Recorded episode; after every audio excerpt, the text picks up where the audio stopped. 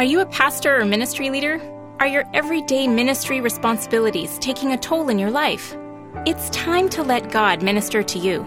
Come away with your spouse and be quiet before God. Focus on the Family Canada has designed a seven day retreat for couples in ministry. Come visit us at Kerith Retreats, a quiet place to receive from God and deepen your connection to Him, your spouse, and your calling. Find rest, find renewal, find reconnection with God. Find out more at kerithretreats.ca. We all have difficult time, and sometimes we hold on the past that we fail to see the future. And that's what he taught me. He taught me the life of Joseph. Remember what he said? For what you meant for evil, God used it for good to save a life. And that's what I, my motto is that how can I use my past not to dwell on it or drag me into the worst, but really learn it as a platform to learn so I can help those in need as well. That's Peter Mutabazi, and he's joining us today to share his story of going from a child on the street to a foster dad. Uh, he's our guest today on Focus on the Family. We're so glad to have him and you. I'm John Fuller, and your host is Focus President and author Jim Daly. John, I shouldn't start at this spot, but it's probably a good place to start. I remember uh, we talked about our Wait No More program here at Focus on the Family. We got that going a few years ago and it's really to lift up the idea of engaging in the foster uh, area mm-hmm. and to get more Christian families involved. And I remember we, we did the broadcast and I got home and, and Jean had heard it and she goes, well, we, if we're going to ask people to do it, we should do it. And I was like, wait a minute. I was a foster kid. I already paid. I, I paid the price, man. Yeah, you and she just looked at heavily, me like, yeah. "What? No way! If you're going to ask other people to do it, we've got to do it." So we did, and it's been such an amazing journey. I think you know, we were doing foster for about 10, 11 years. We had, I think, probably, you know, 15 kids that came in and out of the house. And two kids particularly, we're still engaged with them. They now live in Tennessee. But mm-hmm. uh, this past summer, we went out to visit with them. And we're kind of, we've become like their, you know, pseudo grandma and grandpa. so it's great, though. And mm-hmm. it's been so rewarding. I'm looking forward to today's program where we could hopefully encourage you to think about it. I mean, the Lord says, take care of the widow and the orphan here it is. Mm. So let's do it. Yeah, and we have a great guest who's experienced a lot of life, and uh, his story is one of forgiveness and restoration and a lot of joy. Uh, Peter Mutabazi is an author and a speaker, and uh, his full time job is being a single foster dad. He does a lot of other things as well. He's a father to Anthony, and he adopted that boy back in 2020. And uh, Peter has written a book that is really riveting. It's called Now I Am Known How a Street Kid Turned Foster Dad Found Acceptance and True Worth. We've got copies of that book. You can learn more about the book and Peter's story uh, at the website that's focusonthefamily.ca. Peter, welcome to the program. Well, thank you for having me here. It's really a joy to be with you guys. You have such a great story. I can't wait to unfold this for the YouTube watchers and the listeners. Um, let's start with your childhood. I mean, people are going, okay, great. We've got this guy involved in foster care, you know, but there is such a story growing up in Uganda. Tell me about it. Yeah, so I grew up in a small little village at the border of Uganda and Rwanda and grew up poor of the poorest. Uh, it's hard to explain to an American what, what does poverty really mean? You know, think about. So I was born and I wasn't given a name until when I was two years old. The reason was because for every 100 children were born, 60 would die before the age of two. So most moms didn't really uh, give names to their kids. They waited until they were 2 mm-hmm. and then they will give them names. I mean, stop and, and let's think about that for a minute. Out of every 100 children born, 60 will, will not get to age 2 hmm? That should break our hearts. Totally. And so think about when you get malaria and you haven't eaten for days, the survival, the rate of survival mm. is really small. Mm. So for me, I grew up, didn't see hope. There, there, wasn't anything around me that showed me there's a glimpse of hope in any shape, form. You know, uh, I didn't have a childhood because I had to work so hard as a little boy. And then at the age of four, I began to realize that my father was different from other dads. You know, he was abusive in every shape, form you could imagine towards me and my siblings and my mother as well. So for me, I had two things against me poverty waiting for me outside, but my own father who was inside a home who made life miserable in every shape, form you could imagine. So for me, I, I really grew up, the, I didn't know how to pray, but one prayer that I think I knew, I wish I don't have to see tomorrow. Because today was hard enough that you didn't want to repeat it. Mm. And so that's the background that I really grew up. Peter, in that regard, mm. I mean, what you're saying there as a little boy, four years old, five years old, you had no hope for tomorrow. Nope. That is, that is bleak. You ended up, you had a big decision to make at a very young age. Correct. You know what was it? So for me, you know, at age of 10, I thought, hey, look, I think my father is going to take my life, but why should I give him the opportunity to do so? So I think as a 10 year old, I thought, look, I never want my father to bury my own dead body. I'd rather die in the hands of a stranger. So I had never been 20 miles away and I went to the bus station and I asked the lady, hey, of all these buses, which one goes the farthest? Because I wanted to go as far as I could hmm. that he would never get to see me. And you're 10? I'm 10, you know? And it wasn't like I was looking for hope. I think for me it was like life is already ended, but I'd rather end it in the hands of someone else. So I never been 20 miles away and I went 500 kilometers away and I ended up in Kampala.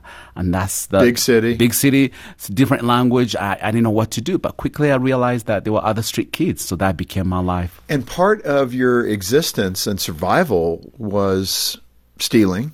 Correct. Tourists were a mark for you. Well, tourists didn't come where we were because it was dangerous. You know, they didn't come in the marketplace. You know, we were in places where locals would buy food. Okay. You know, where all the buses come and offload and they use us to offload and do the labor, hard labor. And, and that was how we survived. Stay busy, stay in a place where you are not isolated to be safe. Ah. So marketplaces were the place we could find food. uh, and you us. encountered somebody that showed you compassion for the first time, or at least what you received as compassion. What happened? Well, as street kids, we had a strategy. You steal while you're helping. It's easier to take a banana when I help you to carry a banana, a bunch of banana. So I saw a man who was wearing glasses and khaki and shoes. That was a clue for us that you can afford food, you know? So I followed him, and as soon as I followed him, he bought food and I wanted to carry it, and he said, Hey, no, put my food down. So I put it down, and then he said, What is your name?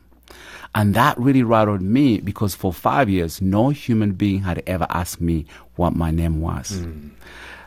Kindness as a street kid meant danger. So by him asking me my name was putting me in a place where I felt, hey, you're in danger. Prepare to run away.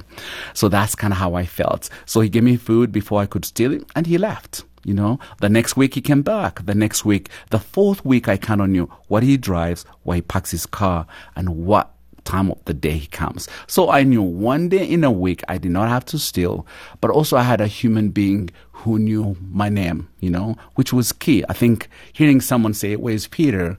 I think it brought the memories of the ideas of what my mother would say, Peter, where are you? So in some way brought those glimpses of, you know, remembering my mom because he would call me by my name. In your book, you mentioned that um, as a street kid, you didn't have the sense or the capacity, maybe, to think about dreaming. Like, what could my life be? I would say that would be a dream. You know, what could I do? What where could I go? How did that interaction with this individual help you to start dreaming about your future? Well, you, you couldn't dream. Remember, there were more than you know three thousand you know kids on the streets of Kampala, and we saw our colleagues die every other day. So at, at ten, you're able to bury someone or see your colleague die because they ate something bad or acidic, or we slept under the bus and the bus left without checking, and there was a kid uh, under. You know, so that was what your life. You waited. when is my day?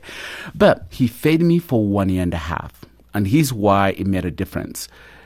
I had to trust him. You know, he had to earn the right in some way to know me. And then one day he said, Hey, Peter, if you had an opportunity to go to school, would you love to go to school? You know, and I laughed at him because I was like, wait, why would I go to school? School is for people who dream. School is for people who have a future. School is for people who have family. School is for people who are worthy. I am none of that. So I said, no, I would not go because it's not for me. It, here's the best way I can explain to you. It's like me talking to you two and say, hey, they're sending people to the moon. Would you like to go? But but that's the depth on how I looked at life. That that wasn't for me. I could not go to mm. school. So I said no. So the next time he comes back, he said, Hey, if you go to school, there'll be lunch, dinner, and breakfast. Literally, I said, What time do we go? Yeah, now it makes a difference. I can eat. No, now he said the language that I understand, Right. or the need, the basic need that I needed the most is what he said. But two, I had never had two meals a day in my entire life. So for him to say there'll be lunch, dinner, and breakfast, I was like, that has to be heaven, or it can't not be real. So I went to school more on this guy can talk, but let me really go and see if that's hmm. true. So I went and cleaned my face and, and put on the clothes he'd given me. And I had never had a pair of shoes until then. So he gave me a pair of shoes. And you're how old? Now I'm 16. 16 and never mm-hmm. had a pair of Pair of shoes. shoes before. He puts me in the car and he rolls every window he had because I think I smelled so Rolled the windows down. You know, uh, I smelled so bad. But he took me to school. Hmm. But for me, it was more of I'm gonna see if there's food. And sure enough, there was lunch that day. You know, and then dinner came, and then breakfast. So in the process of waiting for the next meal, now I learned not to do what I wanted to do. For example, I wanted to steal. So the kids would go to classes because it was a boarding school. So I would gather things I wanted to take.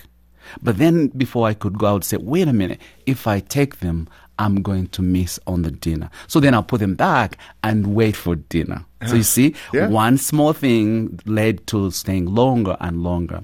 So small by small, now I began to realize, like, wait a minute, I think I'm smarter than I thought, you know? Yeah, and no. the food was staying as well. It wasn't Yeah. going away. This Focus on the Family broadcast will continue in just a moment. Financial Moments with Tom Copeland. Several years ago, a pastor contacted me with respect to a couple to whom he had been providing some marriage counseling. This husband and wife had already separated, and he believed the marriage was over. However, he noticed they argued about finances often, so he referred them to me. I connected with this couple, assessed their financial situation, identified that they had been violating many biblical financial principles. I taught them God's Word on finances. They went through our in-depth biblical financial study, Financial Management God's Way, and God, through His Word and His Spirit, changed the way they manage money. As they learned and applied God's financial principles, the financial stress decreased and the marriage relationship gradually healed to the point that about one year later, they fell in love again. If you'd like to learn more about God's Word on finances to protect your marriage, or if you would like to help save more marriages by supporting us financially, then go to our website, copelandfinancialministries.org. Again, copelandfinancialministries.org. Make your strong marriage even stronger with Focus on the Family Canada's new marriage enrichment conferences and retreats. Based on the proven, biblically based principles that come directly out of the Hope Restored Marriage Intensive Counseling Program, these principles provide couples with practical tools to create a more vibrant, intimate, and loving marriage. For registration details, call 1 833 2 Enrich or visit enrichyourmarriage.ca. That's 1 833 2 Enrich or visit enrichyourmarriage.ca. Thanks for listening to Focus on the Family. Let's resume now with the balance of today's programming. Peter, th- this is amazing. I, I'm. I think I feel this like the listener or the viewer on YouTube right now. We're trying to absorb this because you don't look like your story. Right. Kind of fast forward this. You continue with school. Uh, he offers for you to go to the UK, correct? Well, no. So I finished high school, and then I went to university in Uganda, and then I went to university in England and the United States. So I'm But you're a little learning to read. Yes. I mean, you're just learning to read and write. Mm-hmm. Yeah. I would imagine during your time in Kampala as a street kid, you're not taking classes. Correct. Yes. Right? So quickly, I and that's the, the change. You know, when someone sees the best in you, when you cannot see in yourself, he saw uh, smart, but I didn't see it. I didn't know, but yet he did not give up on me, and he saw the best and wanted that to come out of my life in in a way. That's so amazing. And I think this man worked for Compassion International, didn't Correct. he? So hats off to that group. I mean, they're doing it. And this guy certainly exemplified that organization at its best. Right. So that is so, so good. So, uh, Let's move it forward. You get to the U.S. I'm sure. What's the synopsis of that again? You graduate from the U.K. Do you go back to Uganda? Yes, go back to Uganda, and then I came to So you California. to immigrated study, here yes. to the U.S. How many years ago was this? Oh, 20 years ago, so Okay. 2002. So you're here, I assume, working away. And how did you get introduced to the foster concept? Well, you know, first of all, I really struggled coming to the United States. I think seeing how much food was thrown away, I think I began to question God's love. Like, you can't love us the same way that others can have so much to throw away, but I will lose some of my families for lack of bins. Mm-hmm. So I think for me, I struggled with my faith. You know, and I went back to someone and said, hey, he, you know, read this. And I read Psalm 139. You know, for some reason, you know, I know he, it helped me see how David he had so much to be grateful for. What does it say in Psalm one thirty nine? Psalm one thirty nine, you know, uh, he describes on how God knows him. He knows when I sit down. He knows when I wake up. He knows he knows every intricacy of what I do, even before a tongue is on my on my mind. He knows it well, and so he's seeing himself on how he's mirrors his image on how God sees him. You know, he says, "There's no way I can. If I go to hell, you're there. If I go under the sea, you're there." And that really helped me to know that David didn't say thank you for the 300 wives you gave me, but he was grateful that he God knows him when he walks. So he knows the kids in Uganda when they walk. He knows the kids in the United States. That it's not the stuff that is based on his love, it's how he created. And 14 he says, For you're fearfully and wonderfully made, you know? And that really helped me to say, okay, you know, you know me that well. Just the process of believing that as Correct. this street kid. Yes. That's amazing. Absolutely. But then on the other side too, Luke 12, 48, too much is given, much required. Mm. Then now that, hey, of all kids, I have been in 100 countries. I am the most educated human being you could imagine. To live in the United States and use it for myself, I felt like I'd been given much in some way I needed to be accountable for it. So I didn't know they could allow me to be a foster parent because I had traveled over the world and I had never seen a black person who was adapting in my country or in you know Ethiopia or in China. There were always you know families that didn't look like me. So I thought I don't qualify. So when I walked into foster care, I said I want to mentor teenagers. It's when the social worker said, Hey, have you ever thought of being a foster dad? I said, No, I don't qualify. I'm single. She said, No, you can. And that day I signed up to be a foster dad. So I've had 34 children, adopted one, and I'm also adopting the other two. But because he showed me, but also I wanted to pay it forward for what someone had done for me. I know trauma in every shape, form, mm. that I knew I could be the best person to love on them and know where they come from. You know, uh, he saw the best potential in me that I think foster kids need that as well. And I thought I'd be the best parent I can be. you know, and it's such a great example of receiving the blessings of the Lord and not taking them and then saying, Thank you, God. I must be a really lovable person. You turned it around in such a beautiful way to help others that were struggling in a country that has a lot. You know, even our foster care system, with all of its struggles and difficulties, there's still a lot. So, in that journey, I mean, I, there's so many convicting points you're making in terms of us having so much. It, it must be mind blowing for you to look at America with its Christian heritage and go, kind of wake up, everybody. Right, you know. go ahead. Again, uncork it. Except for me, if you can read the scripture and go to that verse, to whom much is given, much is required. It, if he gave you the best family, that means that one time you're gonna account for that. And I wanted to. He gave me the best in life that I wanted to be accountable for everything.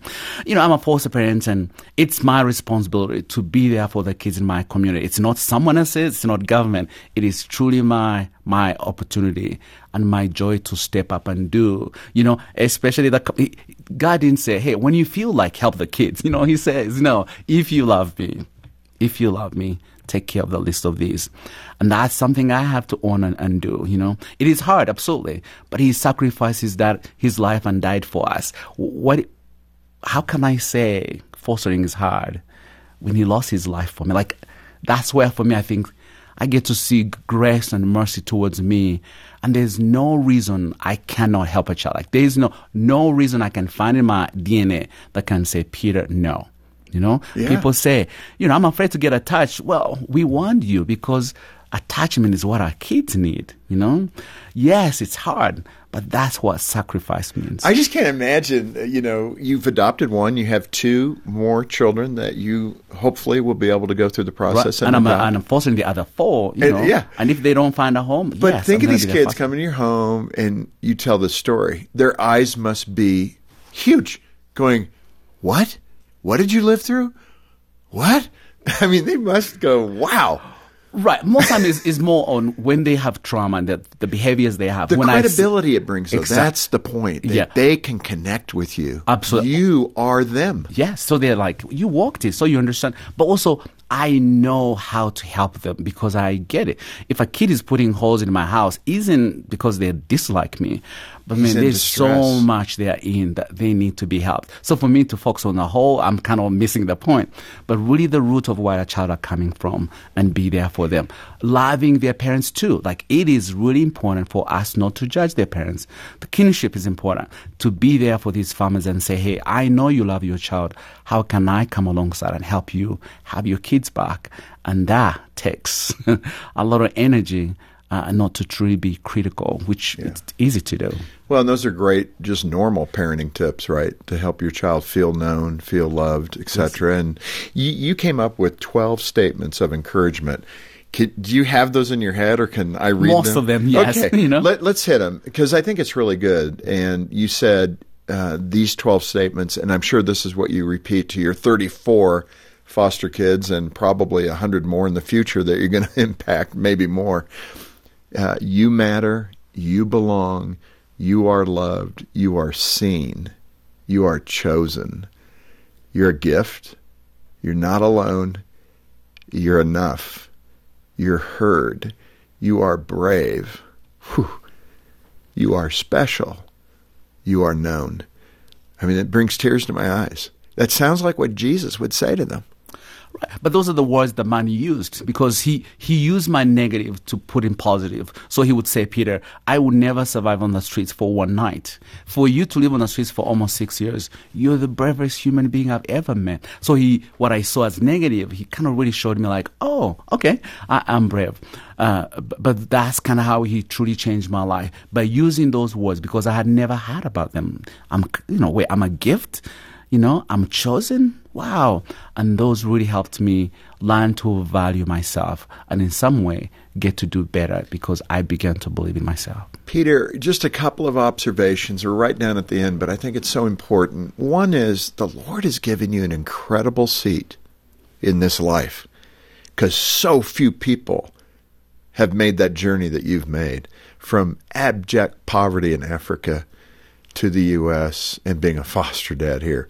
So that's one observation. Just the view that you have and what God has done in your life, it's spectacular. It's unbelievable. Thank you. Secondly, the heart you have for kids and that desire to help them and to make them feel what you felt, known and loved, is equally spectacular. So let me give you a minute here. Make your best pitch for Christians in the United States, and of course, this airs in Canada as well, but these developed countries, to put the light of Christ in their heart for a moment. Make the pitch to get involved in foster care. Yes, it, it, it is a joy. It's a privilege that God gives us opportunity to be to be there for these kids. And so let's do it. You know, you're single and you're waiting to get married. While, you're waiting to get married, you can be a dad. You could be a mom to someone. You know, but to it is our privilege. It is our opportunity to change a life. You know, it is yours, your and mine job to truly say, I'm going to open my house and I'm going to be there for a mom, a dad, a kid that needs us the most. It is our responsibility to whom much is given, much is required. For those extra bedrooms you have, think about what do you use them for? Hmm. For the knowledge you've understood, you've gone through a difficult time and you've learned how to be a parent. Yes, you're the best parent that can truly teach and come alongside. Resources. I know we can't all be foster parents, but we can all do something, you know? Hmm. You mow the yard. Should you mow the yard for a foster family? You make best cookies and bread. Could you make extra for a foster family? Yeah. You love to play video games. Could you take teens who are in foster and say, hey, I'm going to take you every week just to play with you so they can see mentors around that love them in so many ways. It's not just only foster parenting, but it's those that come alongside that will truly change their lives of our kids who need us the most. Well, I so appreciate the admonition that everyone can do something. And that's your point. And we believe that here, our Wait No More program, uh, Dr. Sharon Ford heads that up for us so capably. And that's her, her cry. You know, you may not be in a position where you can actually do fostering, but be a respite provider. Give the family a break. Get qualified and allow them to you know let you have the kids for the weekend so they can work on their marriage things like that do the laundry Right. all kinds of things Send me a meal once a week. but yes. uh, you know, the ultimate is getting engaged and maybe even adopting kids like you have done, adopting those children that need so much love. And I'm telling you, the Lord's heart is for the orphan. Yes. If you doubt it, man, read Scripture. And secondly, if you work against it, I believe, as a former orphan, you're going to be working against God's desires for them. Mm-hmm. So beware that you don't do what you can do for these kids. Yes. And it's a benefit for us as well. I think sometimes we see it as one way, but it's really two ways. It is. You know, I think I've come to know God's love by learning how to love unconditionally. I've come to learn His grace and His mercy and His provision because of His, you know, I am on my knees before than I ever did that I know how to pray because I need that every day. So there are ways on how they will improve our lives as well. Not just that we improve their lives, it's two, two yeah, way. it's kind of the first lesson you learn, right? Lord, I'm here to do this good work. And then he breaks your heart Exactly. in what you learn. This is so good. Peter, thank you for being with us. Well, thank you for having me here on behalf of the kids, you know, to make sure that we're seen, heard, and known for sure. It flew by, and I hope you pick up this great resource. Now I am known by uh, Peter Mutabazi, and what a great story! I mean, it, it, it truly. I'm floored because I've traveled this world, and this is an incredible, remarkable, miraculous story. Your life, and I'm in awe of God for what He's done in in you. It's good. well, thank you. and, and, and that's what I, wa- I wanted to write about.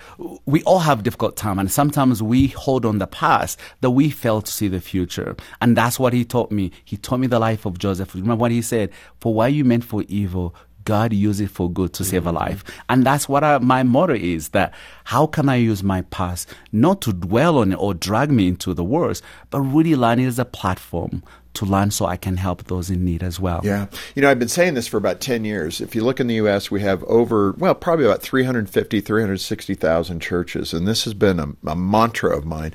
You think of foster care, we have about 400,000 kids in a given year. Uh, in foster care, about 100, 110,000 of those kids are available for adoption. The court has terminated parental rights. There's plenty of ways to get involved. Do you want to change the way people see Christianity in America, in Canada? Man, let's get the church involved. That's like every church just take one child. Can't we do that? I mean, Right. they don't even have to take a child. Get one family you can all One rally around, per church. and then we will do so. Yeah. I, I am the guy. I'm that. As much as we want, we are pro-life. We want, want to make sure our children are born.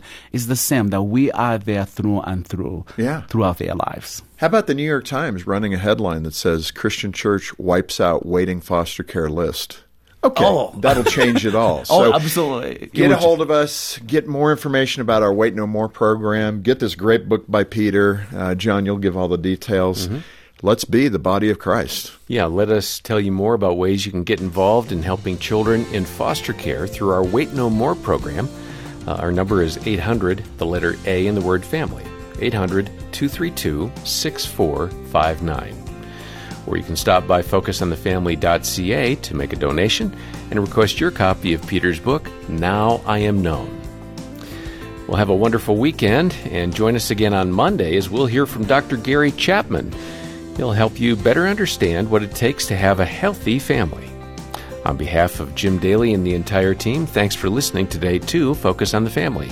I'm John Fuller, inviting you back as we once again help you and your family thrive in Christ.